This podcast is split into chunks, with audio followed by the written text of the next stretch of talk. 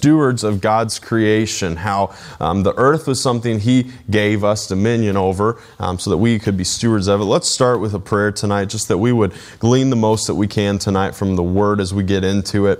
Father, we thank you for the word that you've given us. We thank you for the understanding of it that we find as uh, our hearts are made alive in Christ, as the Holy Spirit is in us to reveal these things and all the things that Christ taught. Lord, we receive that understanding tonight in Jesus' name. We come into your word, come into this service expectant that we would gain understanding, gain revelation of the truth um, that is given in your word. And so tonight, that is where we look to receive the truth for understanding. And Lord, we thank you that we would be built up um, to be people that carry your word and the truth into the world around us. True lights, cities on hills, Lord, that speak to the world around us and uh, bring a revelation of the truth to those that do not currently see it, Lord. That we are not blinded, but we would have the under, eyes of our understanding enlightened here tonight, Lord. We pray this in Jesus' name. Amen. Amen. Well, like I said, we are talking tonight about being stewards of God's creation. I'm going to go ahead and read you the lesson focus of tonight's lesson. It is this At creation, God gave man the responsibility to provide good stewardship over his creation. But it is God who ultimately sustains and upholds all things by his power. We can turn to biblical principles in order to carry out this God given responsibility properly. And so, one of the things about this lesson focus that I find so encouraging, well, a number of things. Number one, that uh, we have been given a part, a hand in carrying out God's plan for the earth and for the world. You know, He didn't just put us here and say, leave it, leave it how you want, do what you want, it doesn't matter. We have an active part in carrying out the plan of God um, in the world, but also I'm so encouraged to know that it is Him who sustains and upholds things with His power. You know, I think um, there, there's a lot of question today about what is the right thing to do um, in, in a number of areas. Tonight, this lesson is going to specifically talk about uh, the climate, about the environment, about Earth, about things like climate change and uh, you know green ideas that help sustain um, and renewable energy, those sorts of things. That's kind of the direction we're going to go tonight, and see how this topic fits into the Word of God. You know, we say it here often that God's Word really has the answer for everything we would encounter in life, and I believe that's the truth. So many people today are left guessing and trying to decide out of their own understanding and own mindset and own wisdom what is right. And that's a, that's a weighty responsibility for me to decide what is the right thing to do in every situation. I'm grateful. And I think one of the freeing things about being a believer in Christ and in the Word of God is that I don't have to decide that. I don't have to figure that out. I don't have to um, come to an understanding of that myself. I just have to go to the Word and apply what the Word says into these areas of my life. One of the things that I think has been so great about um, especially these last lessons in our Answers in Genesis curriculum, is we've been talking about some of these topics that you don't just hear discussed in church. A lot of these things we've been talking about are things discussed in schools, things discussed, you know, in cafes or places where people might congregate. I mean, people have questions about how old the earth is, dinosaurs and dragons. And obviously, a, a discussion we hear a lot about today is the environment What's the right decision for us to make about the environment? What are some things we should be doing or not doing concerning how we affect the environment? What's the right thing to do? And I think we see a lot of um, division over this topic because there are very contrasting opinions of what's the right thing to do and what's not.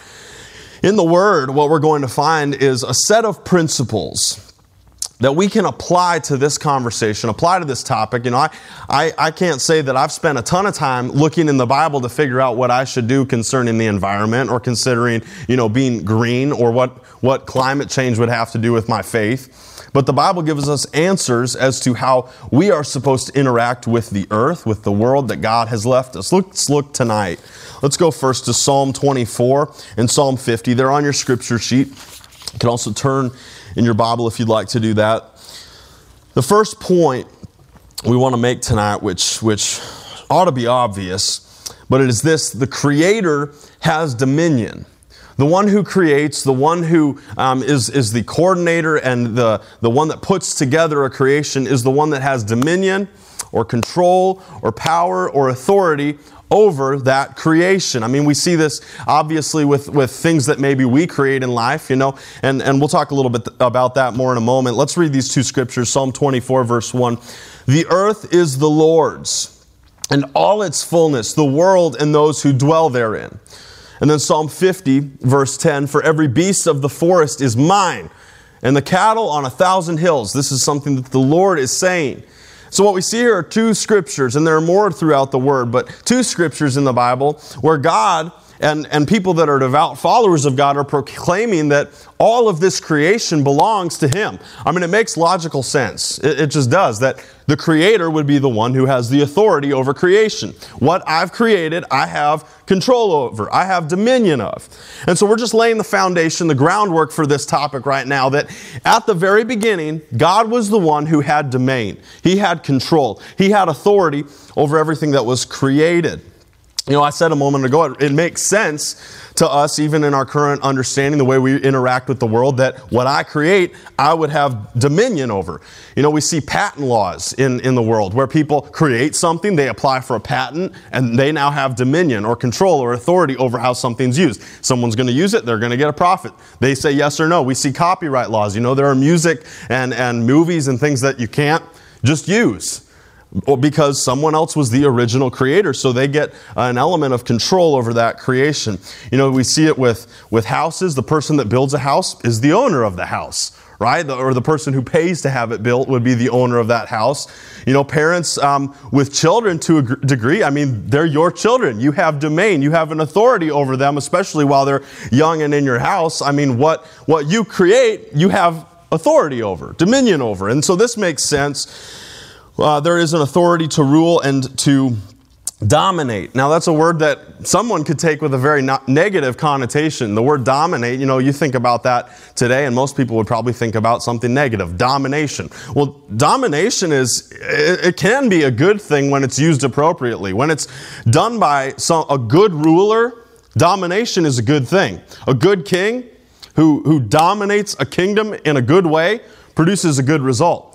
The unfortunate thing is that we've seen a lot of corrupt, um, well, denom- dominion, domination in the world. There are many people who want to dominate in a negative way that only serves themselves. Well, we know that we serve a creator that doesn't just serve himself, that doesn't just do what is always beneficial for him. I mean, we know that he gave his only begotten son because he loved the world. That's not bad dominion. That's not bad domination. Jesus came and, and dominated, ruled, and became our Lord well, I'm glad he's a dominator, aren't you?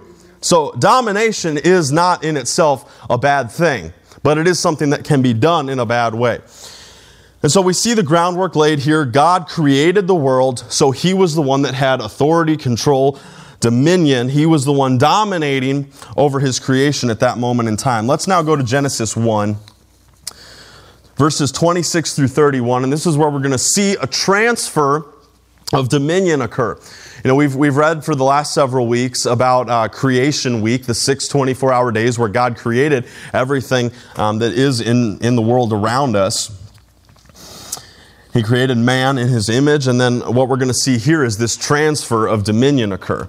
So God currently holds dominion, currently holds the authority, and this is what he says. Then God said, Let us make man in our image according to our likeness.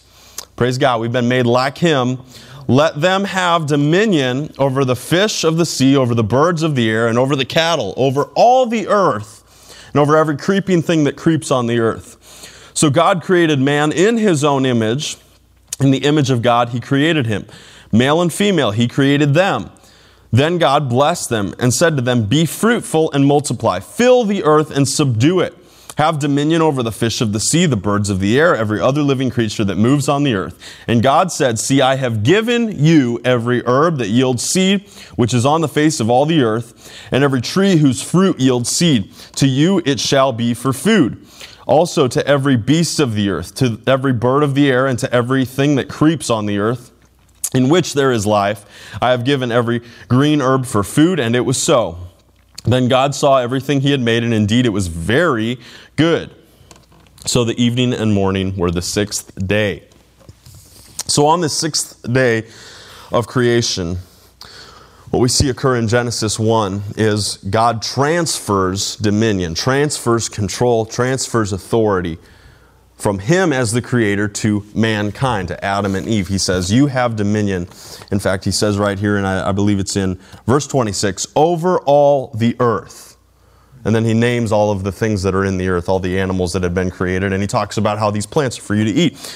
Gave them the authority, gave them the control. Let's read two more, and then we'll talk about this a little bit. Genesis 2, we're going to read verse 15 and verse 19.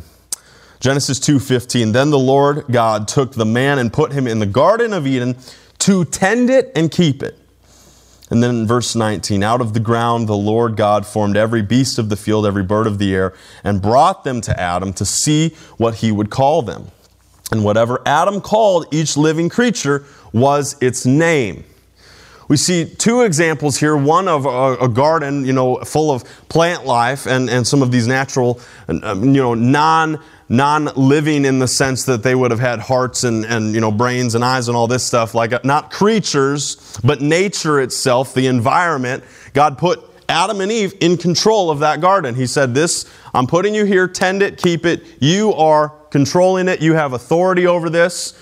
I mean you're going to get to decide what's getting pruned what's getting clipped what's getting eaten. You have dominion. And then he brings the animals up and he says now you're going to name these that too was an act of dominion because as he gave them names, it says that they were that thing. You know, in order for me to give something an identity, to give something a name, I have to have the power to do that. You know, if I walked into Des Moines Hospital and I went into the birth, the you know, the maternity ward, and I started walking through like the chambers and giving babies names, that'd be weird. Because I have no authority there. I have no dominion there. That I have no control of that. It hasn't been given to me. Now, if, if for some reason someone said, Hey, Pastor Isaac, I want you to name my kid, I would probably say, No, I don't want to. But if somebody said, Hey, I want you to name my kid, and for some reason I felt so inclined to do that, well, then I would have just been transferred the authority or the dominion or the power to give that child a name.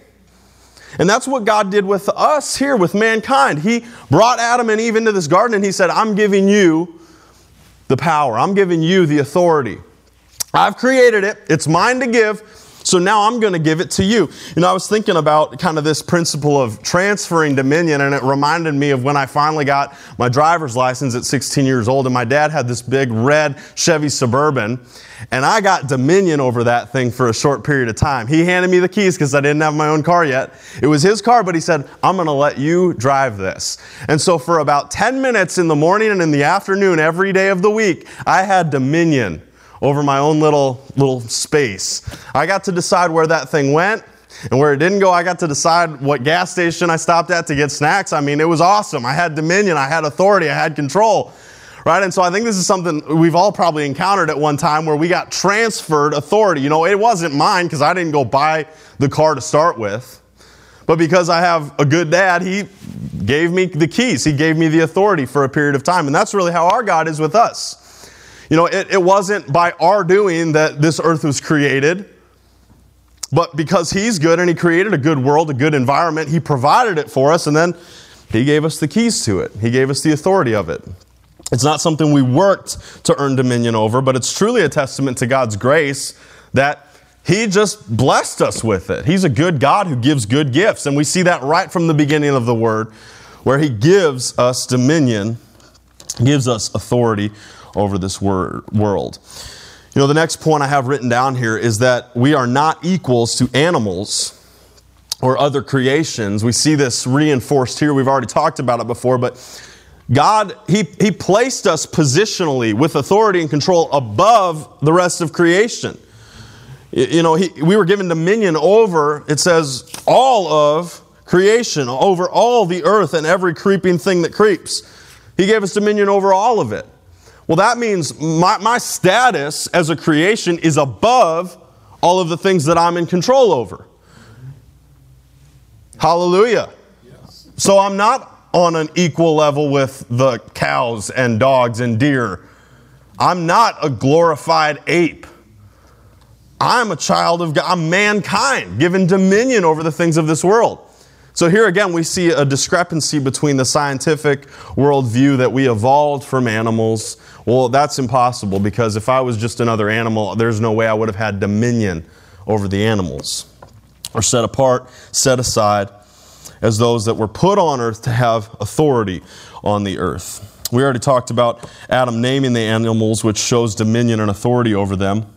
Another thing with this point of Adam naming these animals, you know, what's interesting about this um, is that he, he would have had to take the time to assess these animals in order to have dominion over them well. In, in order to execute his role as the person that was to give them names, he would have had to assess them and decide what their name ought to be. He would have had to have an understanding of these animals enough that he could name them probably based on attributes that those animals would have had. You know, he, he took time to assess, he took time to understand. One of the points I want to make with this is that in order to be a good steward, in order to execute dominion the way that we were intended to by God, we have to have understanding. If we don't have understanding, well, we're not going to know what we're doing. Right? And, and there's nothing just, there's nothing faithful, there's nothing good about trying to execute control when you have no idea what's going on. Uh, that's, I mean, that's just poor management. I mean, we, we could apply this into a world situation. I mean, if you had a manager and they had no idea what the, what the product placement, what the employee information, what the finances going in or out were, if they had no idea, no understanding of how this thing worked, they wouldn't be able to manage it well. And so, we as the stewards, which is really what we're talking about tonight, we've been given dominion because we're supposed to be the stewards. In order to steward it, we have to have some degree of control or management or authority over it. So, God gives us this dominion, control, authority so that we can make these decisions and manage the world that He created. Kind of like how my dad gave me the keys to the suburban so I could manage it to take care of a task of getting myself to school every day. You know, I still had to have understanding of that. I had to know how it worked. I had to know how to park and brake and put the gas on and to put the right kind of fuel in it. I mean, there were some things, understanding wise, that were necessary to know in order to have dominion well. And without understanding, we can't be good stewards. And so there is a level of, of understanding that plays into this. You know, we see it even in the way that we as mankind, uh, people would say we've evolved or we've developed, we've progressed over time. Well, what's really happened is we've become better stewards because we've gained understanding. Think about what, what society, what mankind is capable of doing today that we weren't capable of doing 500 years ago. We've got planes, we've got boats that cross the ocean in a matter of like a day. I mean, we go to space and come back. We, we grow things in environments where it's not supposed to grow. I mean, we can do some pretty amazing things. We've got fuels that will make things go hundreds of miles of hours. I mean, we can do some amazing things today, and it's not because we have like become God, it's because we've become better stewards. We've learned how to manage the resources, we've learned how to manage the world that God created better than we used to know how to do. I wrote down some of these things plant and mineral resources, energy resources, the way we interact with animals, metalworks of all kinds. These are things that, you know, they've been here since the beginning of time. We didn't, we didn't put iron in the ground.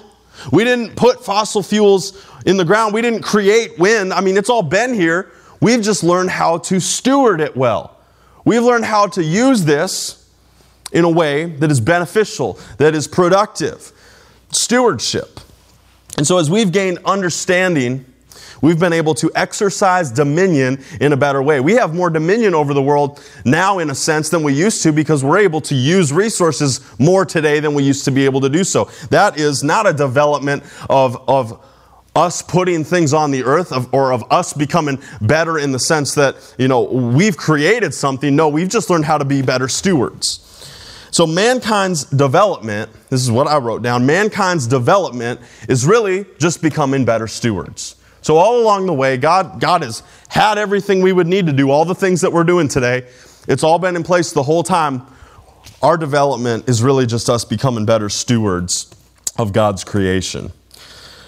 Along with all the benefits of dominion, of dominating, come the responsibility. Now, I think this is, is an obvious one as well, but we have to take care of that which has been created and which we've been given charge over.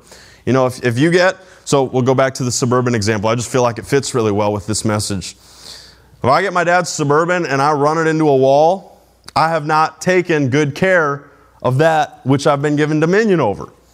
If, if I run it out of gas and run it out of oil and I caused the engine to heat up and lock up and it's unusable now.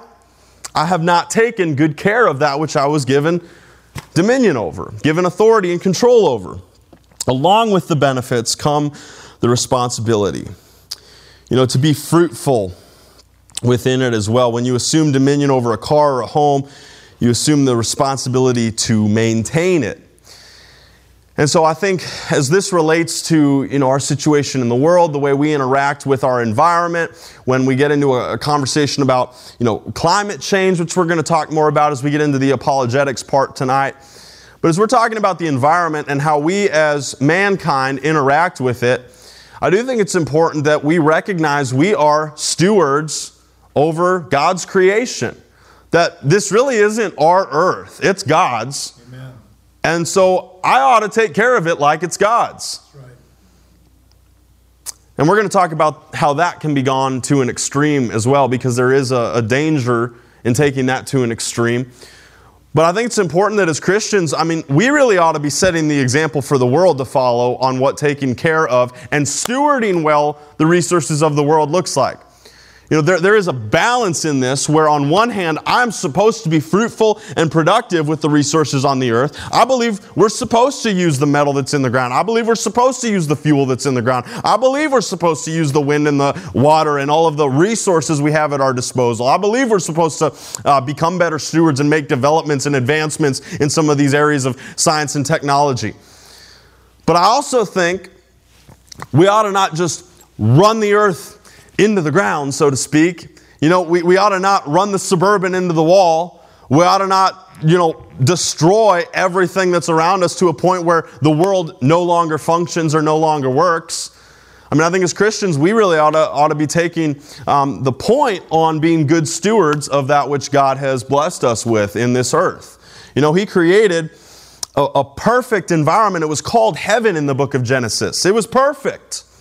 And obviously, sin and death came in. That's really going to be what next week's lesson is about. And so there is, there is destruction and death and corruption that goes along with that. But I believe we're supposed to still be good stewards. We ought to be um, being productive, but also being careful. And when I say careful, I mean giving care to the world. I mean, we, we ought to be mindful and, you know, giving care um, to, to the natural things as well as utilizing them and stewarding them well to be productive and fruitful. I said this earlier being a steward is, is really like being a manager. Stewardship is, is management. It's having something that belongs to the Lord trusted into your hands. And so when we say we're stewards of God's creation, we're the managers. We've been put here to manage what God created. We're supposed to do something well with it. I think even about the, the, the parable of the, the stewards with the talents, right? And, and I mean, I think we could gain a lot from that. There were two that went and used, they were fruitful with, with the talents, but there was another who did nothing with it. And so the balance here is, is not that we do nothing. Let, let's not use fuel. Let's not build buildings. Let's not just like, let's just go live in nature and pretend like we're in the Garden of Eden again. Let's get the, the loincloths out and just be all natural. No. No. See, that's unbalanced. That's the steward who did nothing. It's burying the talent in the ground and saying, I'll wait till the master gets back. It's unproductive, it's unfruitful. But at the same time, what we do with what we have ought to be considerate. We ought to not just waste it away where there's nothing left. Good stewardship is good management, and bad stewardship is bad management. So, kind of continuing on now, you know, we, we have talked so far about how God, as the Creator, had the original dominion, original authority. Um, he transferred that. We see it here in the Word. He transfers it to us. And that's what Adam and Eve were operating in through the Garden of Eden. And then we see kind of the next step in this, this title transfer of God's creation. Let's go to John 12, verse 31. I've got three scriptures we're going to read here, and then we'll talk about what they all mean. John 12, verse 31. It is on the scripture sheet as well.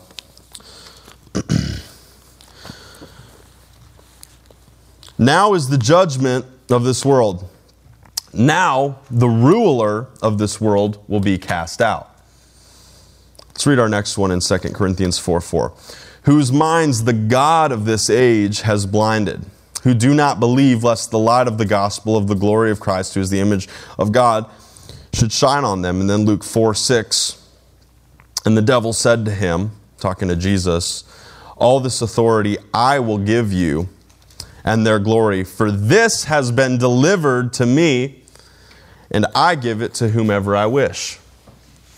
What's, what's the next title transfer in God's creation? Adam and Eve, mankind transferred dominion to the devil. Satan got the authority because it was given to him. This is what we'll talk about more next week when we discuss the corruption, our first lesson in the second C of history. God's original creation, which was called very good, this world, heaven on earth, was messed up, corrupted when dominion was transferred. You know, I think we could even kind of talk about a natural example of this. Have you ever watched a property or a vehicle or really anything where you transfer ownership to someone who doesn't take good care of it and it just goes bad in a hurry? Yeah, that's what happened with our world. It was perfect. But a bad title transfer caused a lot of destruction and corruption to come in. So people ask, why, why do bad things happen in the world? Well, it's not because God created the world for bad things to happen. It's because there's a bad manager in control. There's, there's a, a, an enemy in the devil who wants sin, death, destruction to occur. And so, because at the present moment, he has authority in many areas of the world, that's what we see happen. The good news is this Jesus Christ came and bought it back. Amen. He bought back the title of God's creation. And so, for the Christian believer that has received life in Him, who has accepted Jesus' blood and what was purchased by that blood, we have authority back. We have dominion back.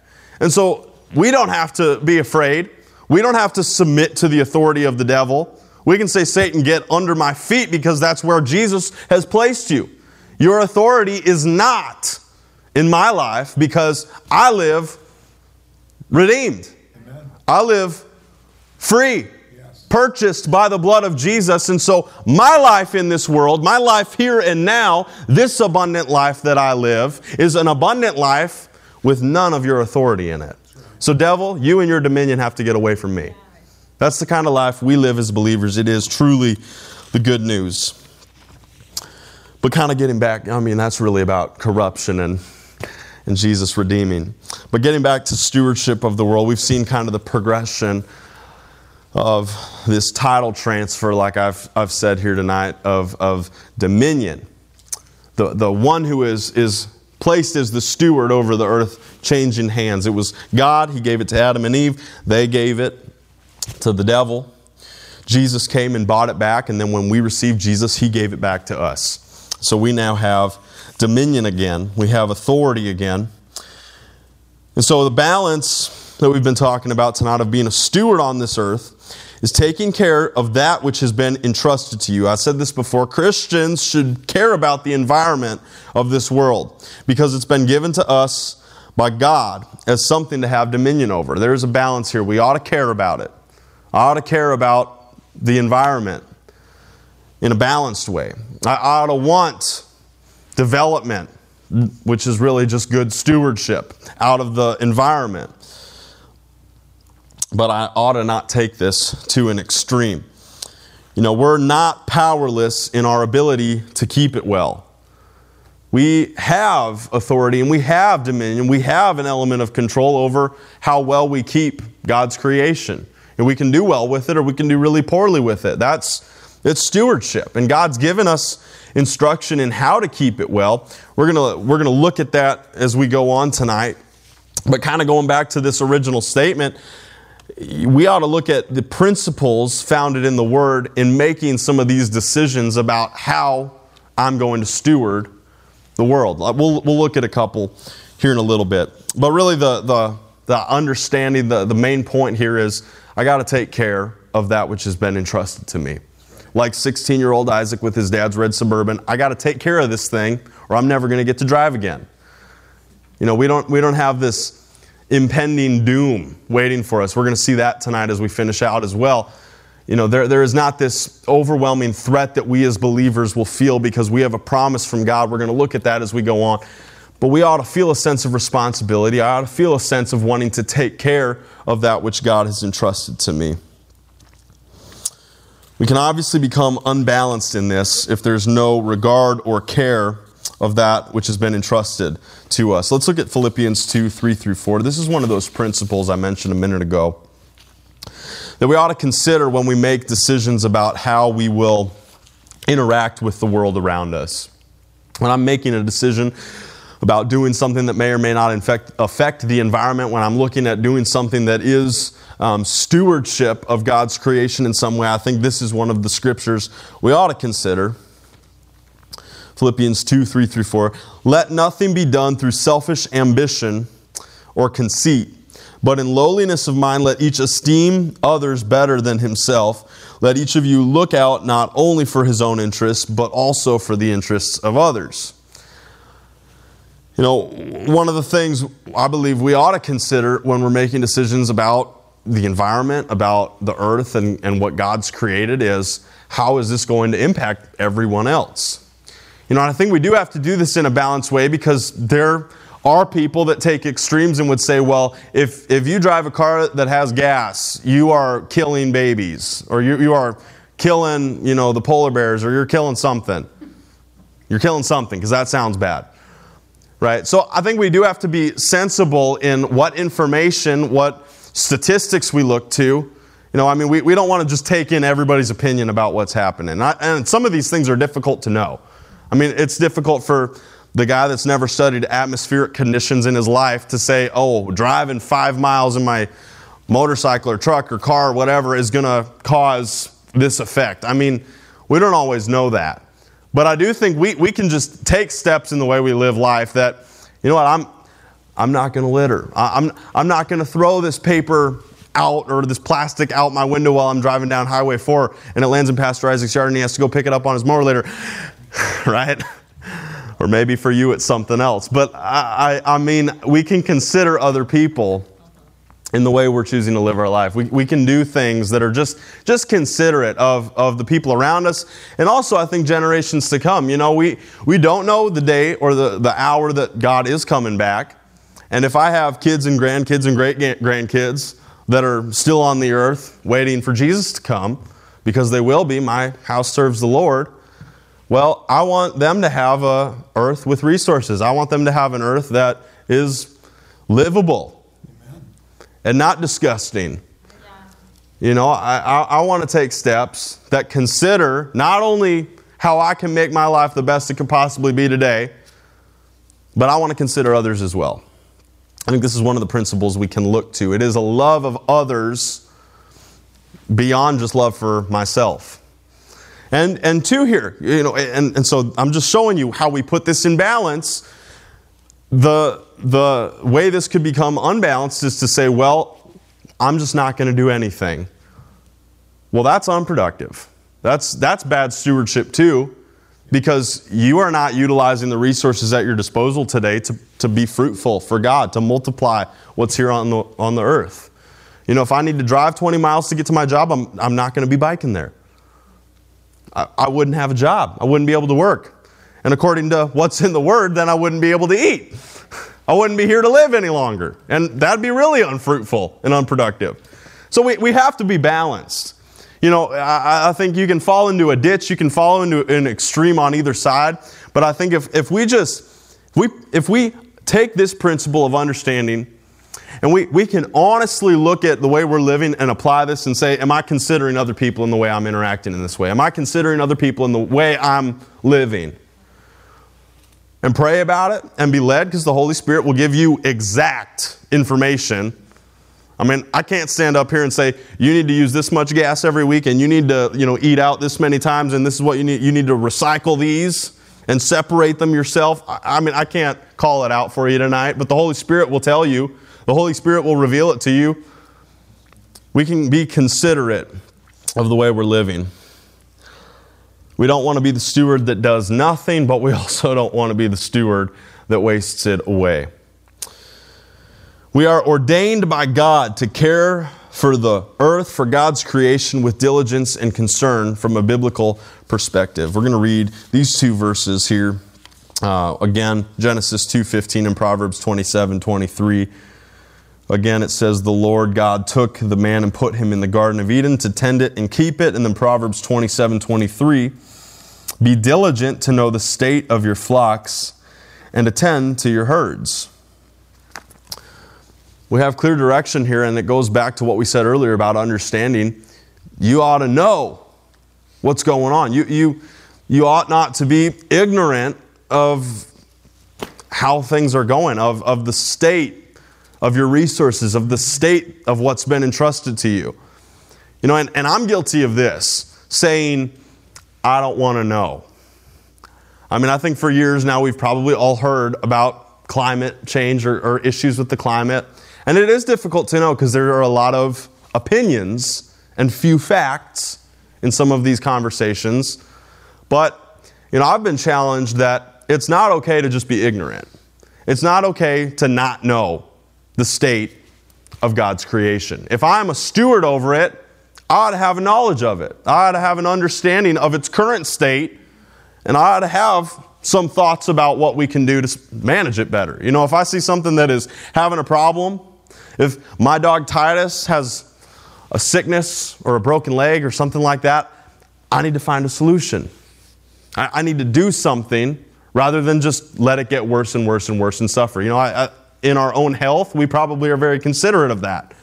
I know when I've got a problem, I should do something to remedy it. Well, it, I think it can be easy sometimes to overlook some of the issues and the conditions, um, the matters regarding that which has been entrusted to us if we're too focused on maybe like our own our own space. You know, it's important to know the state of that which we're caring for, and because we're stewards of God's creation the world, we ought to take some level of responsibility in knowing the condition and having um, some steps we can take to help remedy that, to help steward it better. And again, here, I mean, this is kind of the, the thing I'm just preaching tonight is this can always be taken to a place of unbalance where you could say, well, that must mean I have to become an expert. I, I have to know everything about it. No, you don't. You need to know the state and of the condition in general, and you need to know what you can do to make it better.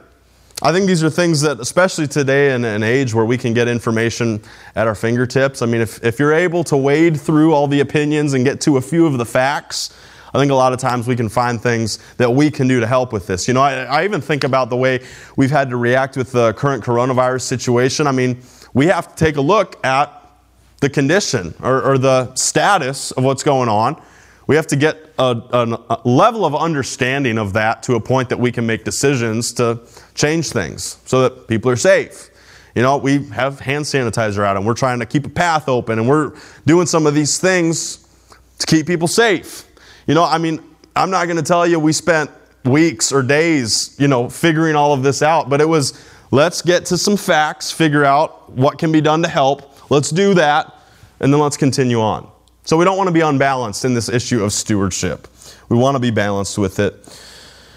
We don't want to give, and this is an important point tonight. This is something you may encounter, and this will kind of lead us into the apologetics portion of tonight's message.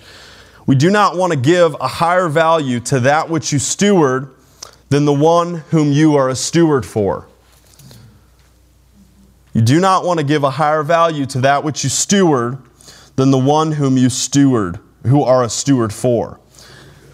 Exodus 20, verses 4 through 6. One of the commandments given by God. You shall not make for yourself a carved image, any likeness of anything that is in heaven above, or that is in the earth beneath, or that is in the water under the earth. You shall not bow down to them or serve them. Ooh, that's applicable. That, that is relevant for today.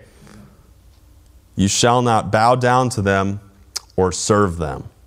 For I, the Lord your God, am a jealous God, visiting the iniquity of the fathers upon the children to the third and fourth generations of those who hate me.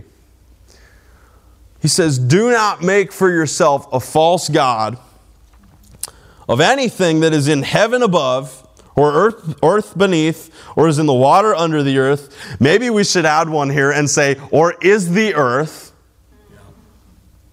Do not worship the creation. Don't worship the gift I've given you. Worship the God who is the giver of every good and perfect gift. Worship the one whom we are a steward for. Worship the Creator, not the creation. This is something that's been taken out of balance today. You know, I wrote down a few, and these are just some of the ones that were on the kind of the top of my mind, ones that I was able to think of right away. If, if someone did an in depth study, you'd probably find even more. But there are so many religions that worship nature, that worship earth, Mother Earth. Have you ever heard that before? It's becoming a popularized idea to worship the creation rather than the creator. And I remember preaching this a number of weeks back, not, not even the, the natural creation, but maybe what I've done with the creation, the product of my development, my stewardship. Let's just focus on worship, these people that are, are unbalanced in worshiping nature. Here are a few of the religions that, like I said, came to mind quickly, which have an element of nature worship within them paganism, Hinduism, astrology, Taoism, Native, many Native American religions. All of the polytheistic, which are multiple God religions, you know, the Greek pantheon, the Roman religions, Eastern religions, where they have all of these gods. In every one of those, you're going to find a God that is the God of the moon, the stars, the sun, the God of the trees, the God of the sea. I mean, you're going to find all of these things in all of those religions. It's the worship of creation rather than the creator. I even think this is interesting. Atheism is really it's a worship of creation rather than the creator. The people that would say I don't believe in a God, well, you believe that you're living in a created world and so you do believe that there is something. You just believe it's nature. You believe nature's the God. That's what atheism is. Or, or um, what's, what's the other one where they say, I don't believe anything? Gnostic, Gnostic yeah. I, I mean, a non acknowledgement of God as creator is making creation the object of worship, yeah. making creation the God. You know, we know this. I'm not going to turn there, but in Romans 1:20 God talks about how he reveals himself through what he has created. Mm-hmm. And so to say that there is no creator is is a statement that can only be made, I, I, I believe, when you're worshiping the creation. You, you'd have to be so focused on worship of creation and the things that you see around you to say that there is not a God. I, even talking to the point of Gnosticism or atheism, where they say, I just don't believe any of it, I don't believe anything. Well, they probably are believers of the Big Bang and evolution, which says that we all came from a little atom that exploded out of nothing billions of years ago. Well, then what I would say is you're, you're worshiping nature. You believe that your origin, your creation comes from, you know, this, this atom, this natural thing. And so um, even saying I worship nothing, well, you're really identifying with uh, a worship of creation while denying a creator. Christians should recognize and advocate that the Creator is worthy of worship and the creation is meant for stewardship. You know, this is what we ought to be saying in regards to the environment. You know, because you do have the group today that would be talking about Mother Earth and we need to protect the earth and, you know, all of these things, worship the earth in these ways, serve the earth in these ways. What I would say is absolutely we should be we should be stewarding the earth well. We should be managing the earth well. I agree with you on that. What I disagree with is that the earth is what we worship, the earth is what we serve. The reason for doing these things is not because we need to do this for the earth, it's because I serve a God that I want to be a just steward for. I want to hear, well done, good and faithful servant. Yes. I want to be a good servant, not because I'm serving the earth, but because I'm serving my God.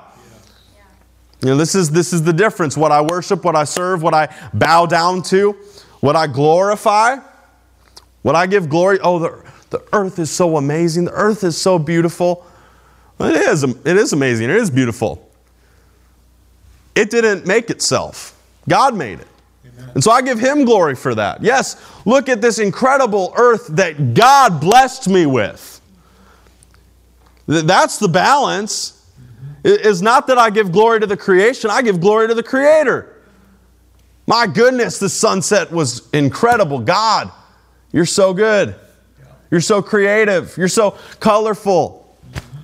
We serve an amazing Creator. We ought to worship Him. We ought to serve Him. We ought to glorify Him, not the creation. So we could, you, we could ask this how do people worship or idolize nature today? Uh, we could probably think of many, many ways that people do this. You know, from the image of somebody chaining themselves to a tree with a bulldozer coming, I'll lay my life down for this tree. Are you worshiping creation or the creator? You know, talking endlessly about nature but never mentioning God. Who are you glorifying? Nature, creation, or the creator? You know, we, we could go on and on and talk about what people idolize, but that's really the bottom line is the unbalance on one side of this coin is idol, false idols, the worship of an idol, which is nature, creation. It can become idol worship if done unbalanced. You know, the, the effort to steward, to be just in our management of, of that which God's created, absolutely, we should give it our best effort. But to worship, to, to bring that to an unbalanced point, is uh, it is idol worship. Because we live in a sin cursed world, we must weigh each specific decision in this area based on the circumstances and expected results of the decision while asking the question how does this line up with biblical principles and the Holy Spirit? I think I have that in your notes. I love the way this summarizes these points. Because we live in a sin cursed world, because we have to steward this world well or it's going to die. I mean, we, we have to tend it. We have to keep it. You know, I'm learning that. I got a plant recently at Bomgaars. I planted it next to one of my buildings. I actually have three of them. A couple of them have been watered well, and one has not been watered well. And what I'm finding is my lack of stewardship on the one has caused it to die. Or, or maybe we should say this it's taking the natural course of this earth because I did not step in as a good steward to intervene. Where a good steward is not present, death happens. That's good. That is good. But a good steward can be fruitful, can cause something that would have otherwise died to produce. You know, I love how Jesus calls us the salt and light, life light. Salt and light of the world. Salt is a preservation, it is a resource that is used to preserve. And that should be our effect in the world, in, in various arenas of life. When we step into a situation, we ought to bring a preservation factor. We ought to bring life with us. A, a delaying of decay, a delaying of death ought to happen when a Christian steps into a situation. And so, because we live in a dying, sin cursed world, we must weigh each specific decision in this area of stewardship and environment based on circumstances. So, we have to have understanding so we can understand the circumstances and the expected results. I'm telling you, we have to have understanding. There has to be a, a degree of knowledge in order to be a good steward. We make decisions based on circumstances and expected results of that decision while asking the question, and this is how we balance it out how does this line up with biblical principles and the Holy Spirit? Being knowledgeable, one of the biblical principles. Obeying authority, another one of these principles. You know, one of the examples I read um, studying for this was about like uh, game. This this one hit home for me because I like to hunt and fish and do that kind of stuff. Obeying game limits set by authorities. This would be something easy to discount. You're out, and, and I'm telling you, like this is a temptation I've faced before. You're out, no one's around you. Here's an opportunity to get more to take more than what I ought to, to take more than what the governing authority has said I can take. Well, if I submit to authority like the word says to do, I'm going to obey the rules. Amen. Yes, God has said that they're given to me to eat. But the United States Department of Agriculture says I can only take one, so I'm only going to take one. It's, it's you know, it is a principle set by the word that I obey governing authorities. It applies to this situation that we talked about Philippians 2, 3 through 4, respecting others. This is another biblical principle we ought to apply in this area. Being a good steward, we've talked a lot about that tonight. Worshiping and serving only God. This is one of the things that in this, I don't know why this area of stewarding the earth you know, this, this nature thing has, has gone such, down such a slippery slope of becoming worship. But I feel like it has, and this is one of the things I believe we have to be careful in, in taking care of nature is, am I getting to a point now where I'm beginning to worship this? Where I'm, I'm beginning to give glory to this or serve this?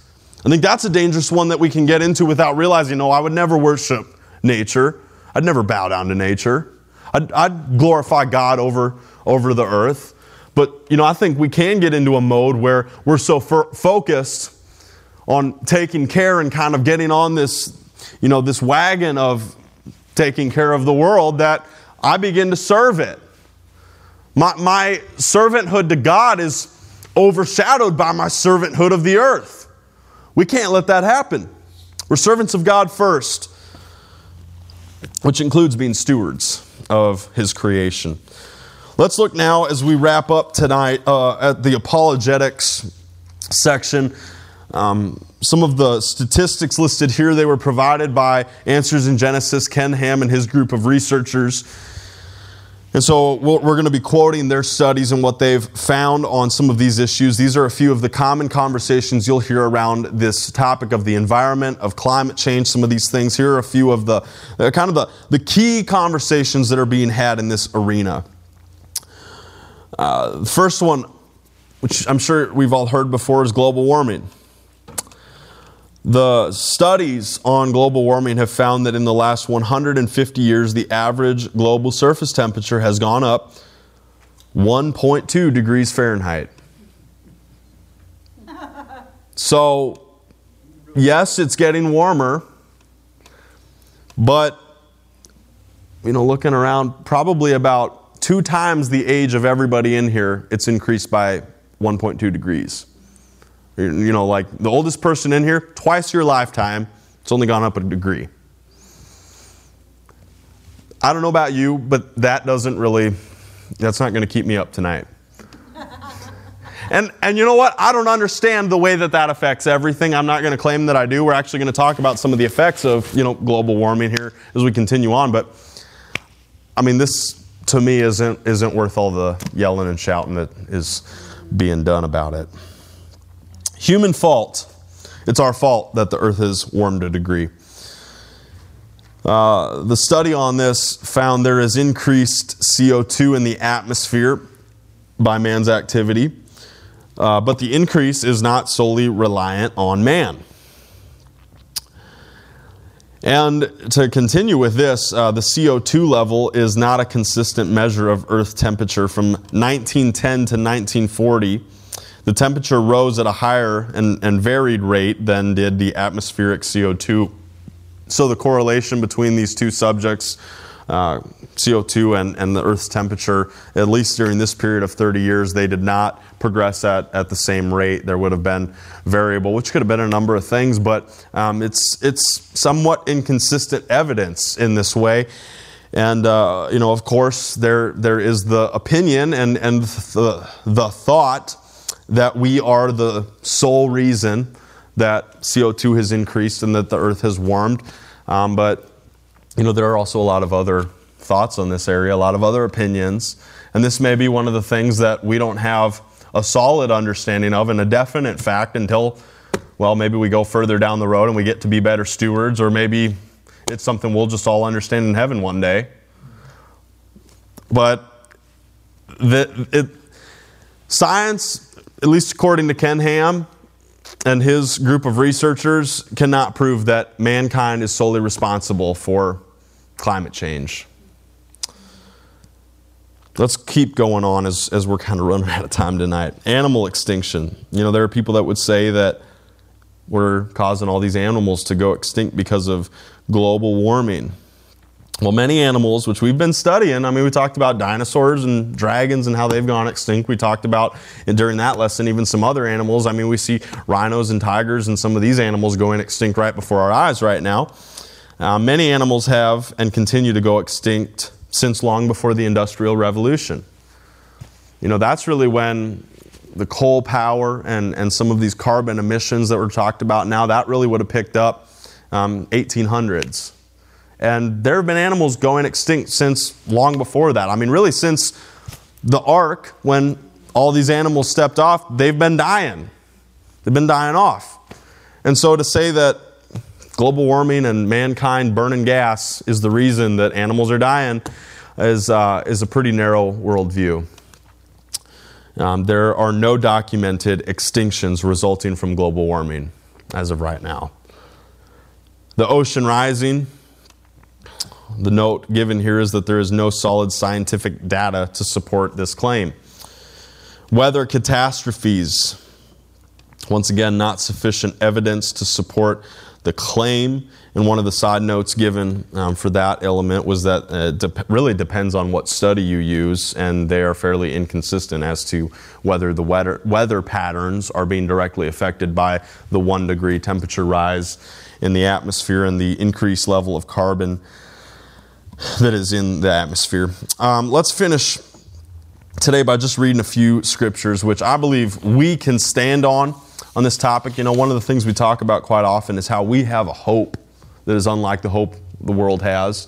Really, the, the world, if you don't believe in God and you just believe in nature, your only hope is to like get this thing turned around. I mean, if I didn't believe in God and, and I believed every report that came in about global warming and how it's going to kill us all in five years, I would be terrified.